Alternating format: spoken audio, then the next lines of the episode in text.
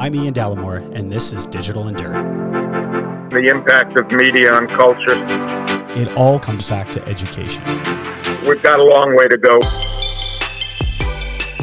All right, welcome back, guys. My next guest, he began his career actually selling bus ads in New York. He's a University of Syracuse grad.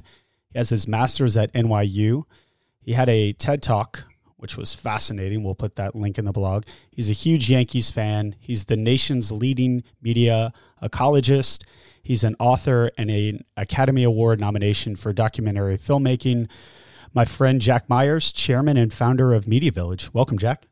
Thanks, Ian. And, and I, I know you're in Baton Rouge where I have family and many of my relatives have gone to LSU. So I'm a, uh, I'm an honorary LSU fan unless they're playing Syracuse, which doesn't happen too often. Right. Yeah. I love it. Yeah. And how you and I actually know each other is you moderated a, a panel uh, years ago. So I had that pleasure. And then afterwards, you and I got to talking, and your nephew and I played baseball together basically our whole lives. So, yeah. But you're a fascinating man, and it's really a pleasure and an honor to have you on. So, we'll jump right in. Tell us a little bit about Media Village and what it does for our listeners. Well, thanks. Ian, for, for inviting me. It's good to be here with you. I've listened to some of your prior ones, and this this is really an enjoyable podcast that you do and, and covers both business and personalities. Media Village is designed to do the same thing, cover both the business and the personalities of the industry, and it evolves out of media ecology, which was really founded by Marshall McLuhan. Uh, the medium is the message and the global village, and media ecology which really focuses on the impact of media on culture, society, and business, the impact of culture, society, and business on media. And, and that's more relevant today than ever with the role media is having in uh, both the, many of the positives as well as many of the negatives we're dealing with in the world today. And certainly for uh, Lamar and, and for the business, uh, the, the transformations that are taking place in media are absolutely critical. And that's what we cover at Media Village the, the transformation and its impact on people, its impact on the business, its impact on society and culture. Yeah. And like, like most media people, we're all big fans of Mad Men. So it's interesting, right? Because in the beginning, you know, go back to like the Mad Men days where you were just purely just selling a product to sell a product. There wasn't a lot of like, what's happening in society, what's happening in the world, what's happening locally within a market. Did that come into consideration when you put a an advertising campaign together? What does that evolution look like over throughout your career as you've kind of observed it uh, from the ecology side of things?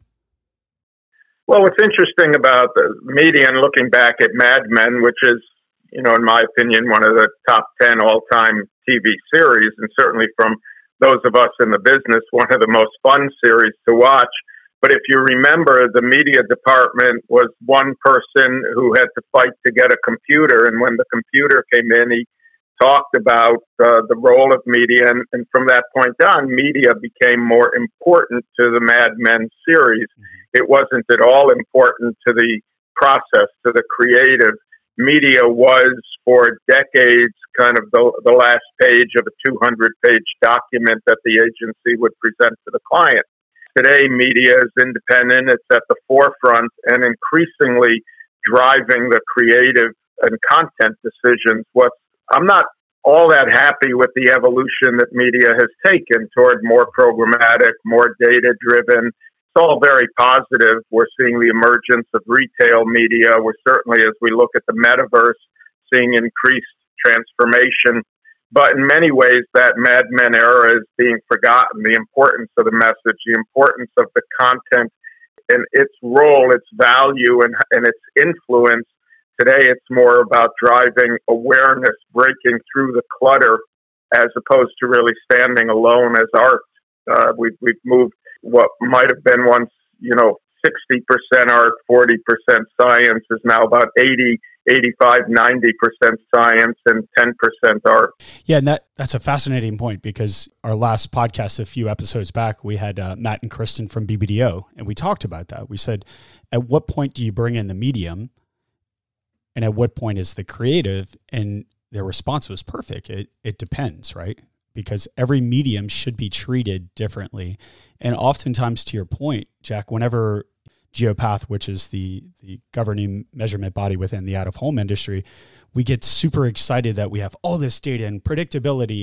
But there's often times where we take a step back. We have a, a fantastic client, a sunglass company, and we took a step back and we're like, we don't need all this data because let's just do some cool shit and just have a fun 3D execution and play off of the city that it's in and, and really make a splash there. So I, I'm in agreement with you. I think sometimes we get too predictive on you know we have to have mm-hmm. the the data science behind things when it should be so much more well actually i think some of the best creative is coming out of the out of home industry now uh, and when i was looking for a job in the early 1970s out of college in, in new york for the first time had didn't know anyone and i followed up on a on a job that turned out to be selling bus advertising. I didn't particularly want to sell, and I didn't really know a lot about bus advertising. But the line I used to get the job was, you know, I always thought when I when I see the bus,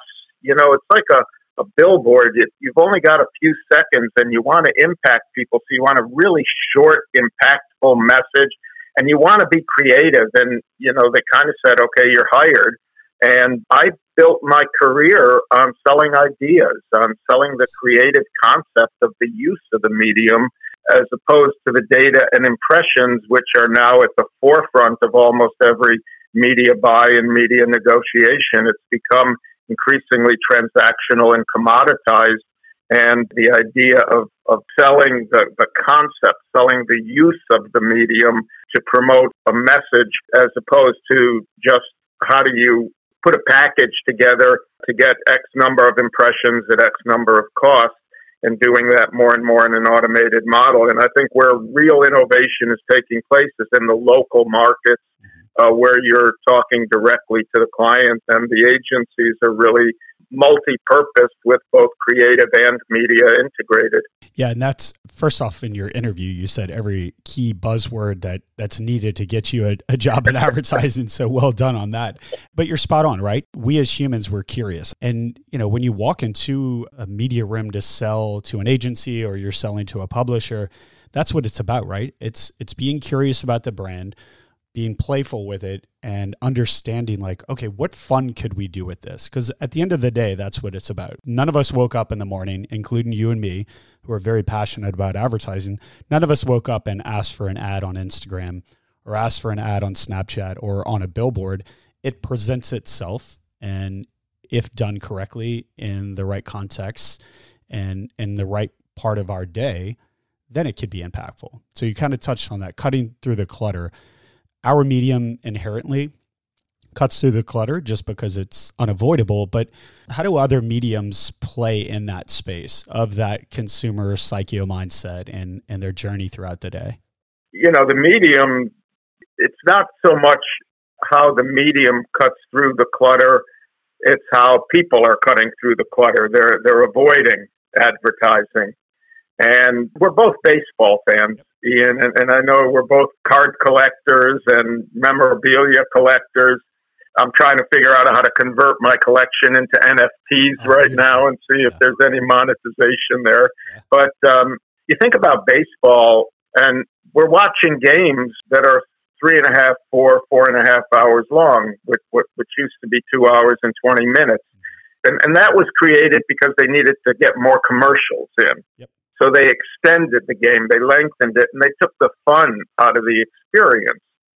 So what now what we're hearing about is they're looking at rules changes and how to speed up the game again. They're looking at how do you put the fun back into it. And I think that's what we in advertising need to be thinking about. How do we put the fun back into our business?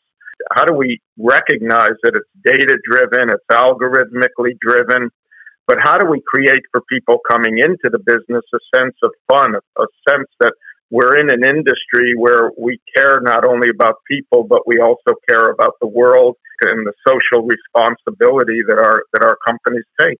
Yeah, for sure. And that dovetails perfectly into one of your foundations, advancingdiversity.org. Let's touch on that because diversity is a massive part of the conversation and maybe give us a little bit more about that project. Well, I can tell you that I'm frustrated right now, and I think a lot of people who have been engaged in the DEI space for the last decade plus are frustrated by the lack of progress. While we look and see progress, and there's progress all around us, young people are coming into the business are far more diverse. Certainly in gender diversity, there's uh, 60% of, of the agencies and media companies today are female, but it's really not happening at the most senior levels. And retention, uh, people are leaving the business in the first five years, and especially diverse young people coming into the business are leaving it. And there are a lot of reasons for that my own involvement, I, I look back at my whole career, and diversity was just naturally a part of it, hiring and supporting those without recognizing it as being an effort toward diversity. It just came naturally yes. to me, and I was fortunate to be in companies like CBS and others that supported that at the time. But the real focus on it evolved out of research I was doing as part of the Myers report that showed that a growing percentage of young people coming into the industry, graduating from college, going into the communications schools were female, 60, 65%. 70% of new hires at the agencies over the past uh, five years have been female. So, understanding that, we created organizations focused on mentoring, supporting, engaging, and developing female employees. And then that evolved over the last decade to multicultural, to veterans, to handicapped, to all forms of diversity. And that led to the launch four years ago of advancingdiversity.org to amplify the messages of those who were committing and succeeding and supporting diversity. And, and then to Advancing Diversity Week last year, the virtual fo- week long focus with more than 100 speakers. And the common thread of those speakers in the DEI space were that our industry needs to invest more, needs to focus more. While we are believers and supporters, the funding is not coming through from organizations to really engage in the education, the training, the, the professional development, the tools that other industries are applying media advertising ranks 13th out of 15th industry in investments in team development, support, education, and advancing diversity. But uh, I'll also say that the reality of you know the implementation of programs is too slow. And, and the best example I can give you is that out of 105 HBCUs, historically black colleges and universities, only four have advertising curricula. Yeah. Well, so that's kind of my point is if you look at the universities, it really starts there because and I'm sure your research goes into this, but if you look at the medical field, you look at the engineering teams and schools at the universities, that's where it's the most diverse. And it's because we need to get people back to your point about being excited. We need to get people excited about being in the advertising space. And so I don't want to say it's it really starts at the university, but it really does is getting people to understand advertising impacts society so much more than just, hey, it's a paid advertisement and they want me to buy this product. It's a part of your day and it's woven into how you think. Yeah. The vast majority of the jobs in media today are data and analytics jobs and technology jobs. So, again, pulling from those categories in the colleges and making sure that the advertising programs that there's an understanding of the role and responsibilities of media.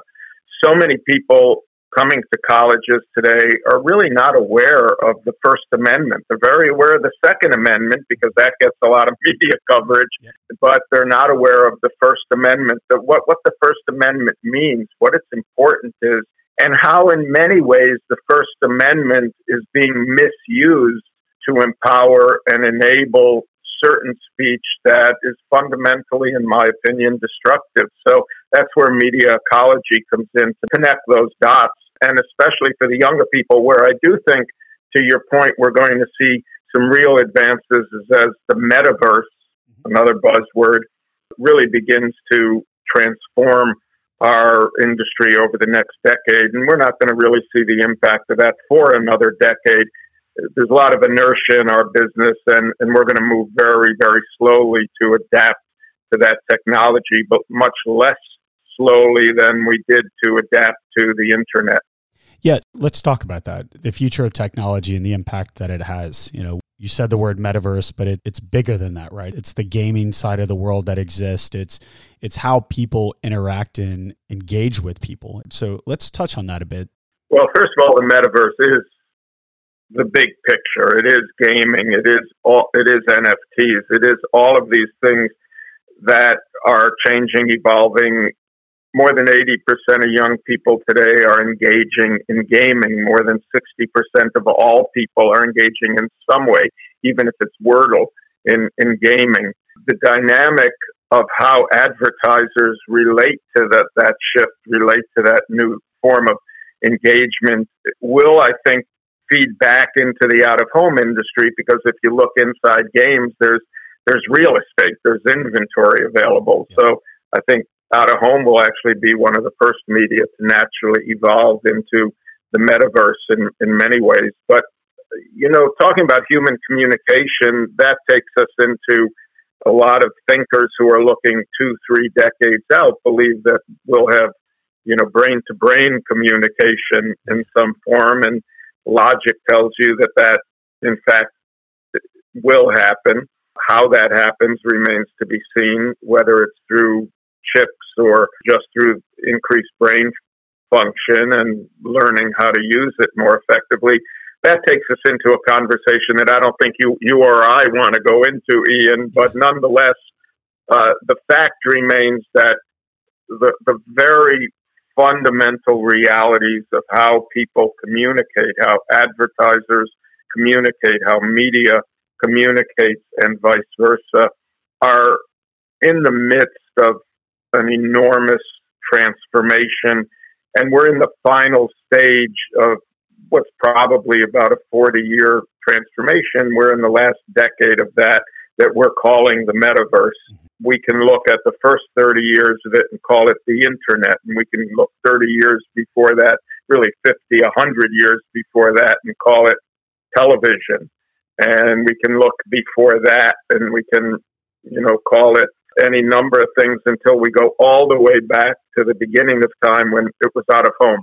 Yeah. It was the hieroglyphics. And so we're at a point in time where I think every brand, every agency, every media company, every individual has to really be looking at how to maintain the status quo to a certain extent, how to recognize that inertia is the force that maintains the norms, but at the same time, if we're not adapting to com- a completely transformed culture, society, and advertising and media business, we're going to be out of business. Yeah, absolutely. And there's so much unpack there, and uh, this is where you and I, you know, get really excited. And I know you're the expert on this, but I'm I'm a bit of a history buff, and and you watch the evolution of societies, right, all the way back from the Roman times and how they communicated. But I look at my kids, so, you know, the nine year old triplets, and they are. They're playing Roblox, they're playing the different farm games, and they're interacting with people. But they're different when they're playing games, even their skins. You know, yeah. so the question to you is, is how do advertisers thoughtfully weave themselves in and out of this? And I know metaverse is the bigger world, but how do they thoughtfully put themselves in a position where they may not be wanted? You know, my, my kids, Jack, it's hysterical if for some odd reason they have to watch a TV commercial, they lose their shit because they're so used to, you know, ad free everything that they participate in. Mm-hmm. And look, when they're playing Animal Crossing and they see a little ad, it's a yard sign from time to time will pop up. They're like, Dad, they're trying to hit me with an ad. And granted, they know a little too much because of me. But it's interesting to watch the evolution of these kids that have started their lives in the metaverse and they know it so well. I mean, they were two, three years old participating with their nannies on Snapchat. right? Yeah, my, I was. I just spent some time uh, with my grandkids, who are thirteen and eleven, and they Uh, they were playing Fortnite, mm-hmm. one of them on the big screen, the other on the laptop, both there. And they tied in with my stepson, who's in his 30s, and they, they were playing Fortnite together. But they've become friends through Fortnite and really connect with each other, frankly, more often than I do with them. The uh, which is a wonderful reality that technology enables. The in terms of the advertising, you know, we've gone from a push to a pull. You know, again, your kids, your triplets, my grandkids are are using YouTube as many of us are as our source of for learning, for experience, for learning about new products or how to use the product or whether we want the product. And that's user generated in many cases. You look at Legos, there are thousands of Legos videos. They're not funded by Legos. They're telling their Lego story. And, and, you know, kids are learning how to play music by watching the videos. It's a different world that they're growing up in, and they are very aware of who's pushing content to them and its relevance to them. Now, the fact is that data is enabling advertisers to be very targeted. The question we're going to have is where does where will the privacy regulations come in and play on that uh, availability of data, first party data versus third party data. There's a lot of unknowns as we look forward. The bottom line is, I, I think there's a lot happening in, in the retail media space yes. uh, where people are looking for shopping information. They're looking for, you know, they're doing their shopping the whole idea of the sales funnel from awareness down to transaction is collapsing and reversing and dissolving and blurring. So brand marketers are at a point in time where they have to completely zero base their budgets and reconstruct at a time when they're not organized or structured to do that, where media has gone into the financial and procurement model as opposed to the marketing and brand messaging area. So there's a lot of shifts, changes, transformation that has to happen at the brand marketer. That'll lead to transformation that I think the agencies have been pretty good at, at adapting and, and will adjust and adapt to and have the ability to do that. And ultimately, the media companies themselves, where we're seeing streaming video, commercial avoidance, data moving to the top, of the funnel, and uh, you know, they're the media sellers themselves are are going to be in for a real awakening, and the models we have now that are still in place uh, are not that much different than when I was selling bus advertising in the 1970s. Yeah, it's just it's evolving and, and better understanding what media is irrelevant, right? And, and I was actually having this conversation right before we jumped in and started recording with our SVP of sales he asked me the question being a CMO in the 60s and 70s and 80s, it was very simple, right? You buy radio, you buy newspaper, you buy TV, and that was the extent of it. And you buy billboards. Make sure we buy billboards. Yeah, and, and, and yeah, and you, went to the agency, which had its mm-hmm. billboard department, its radio department, it's right. local, it's national, it's TV, it's right. ca- cable, separate from broadcast. Mm-hmm that doesn't fly anymore. Not at all. You know, that was my point to him is that not everything can result back to a sale. So back to your point about retail media is by the time they get to the target, which Target's rolling out their own networks, Walmart's rolled out theirs, and you know, you made the point. It's I think it's like a forty billion dollar industry now is the retail media, and it's fascinating because it's beyond just the products that are sold within the store. And now you have from TikTok influencer to now you're in the store and you may see a an aisle end cap with that uh, TikTok influencer. It's the journey, and to your point, you better understand the media types and position them correctly, and understand not everything's going to lead to a sale, but it's going to tell a unique story if you do it to perfection. Absolutely, and you need to tell a unique story, or not. And if you just want to go into a transactional model, you know, Facebook, when you see an ad on Facebook, they're not necessarily telling a story. They're trying to sell you a pair of boots or in the local market, they're just making sure that uh, when you move into a town and you need a dry cleaner, that they pop up first. Yeah. So the, the question that I have going forward, I referred to the 90%, 10%, 90% data, transactional, commoditized, 10% idea based, content based. I'm wondering whether that shrinks down to 5% or grows to 20%. And my hope is that as we look 10 years from now, that 20 to 30% of the ad spend, if you will, is idea and content based rather than data and transactionally based. You were recently on with Bagar, who was on the podcast as well at the OAAA, and you, you made the comment programmatic digital out of a home allows for us, our industry, to have an even playing field. And that's great from a transactional standpoint. You know, oftentimes I would go into these agencies and pitch these great ideas, and they would say, That's great, but I can't transact with your media. So we're solving for that for the industry. But back to your point, out of home for what it is, very similar to like YouTube B roll, as you were mentioning, kids playing with Legos, which by the way, those kids make more than you and I combined, which is another obnoxious number. but it's the idea and to have fun with it. So I, I like that point you just made about the percentage of transaction automation data and percent to ideation because keeping in mind we as consumers we want that inspiration and that's what out of home can bring. It can delight and surprise a consumer and if done correctly right jack it's they don't even realize it's an ad. It's just part of their yeah. experience. Well that's also i mean that, that wish for 30% idea and content based it's, it's very self-serving as well because that's where media village lives where we believe that when you're in a transactional model that people still need knowledge they need education they need understanding they need a place to go for that pull. When when they need to pull insight intelligence about lamar or about out of home as a category they need a place to go to learn and our industry is really not giving them that anymore. So that's where media village comes in. It's 100% free content.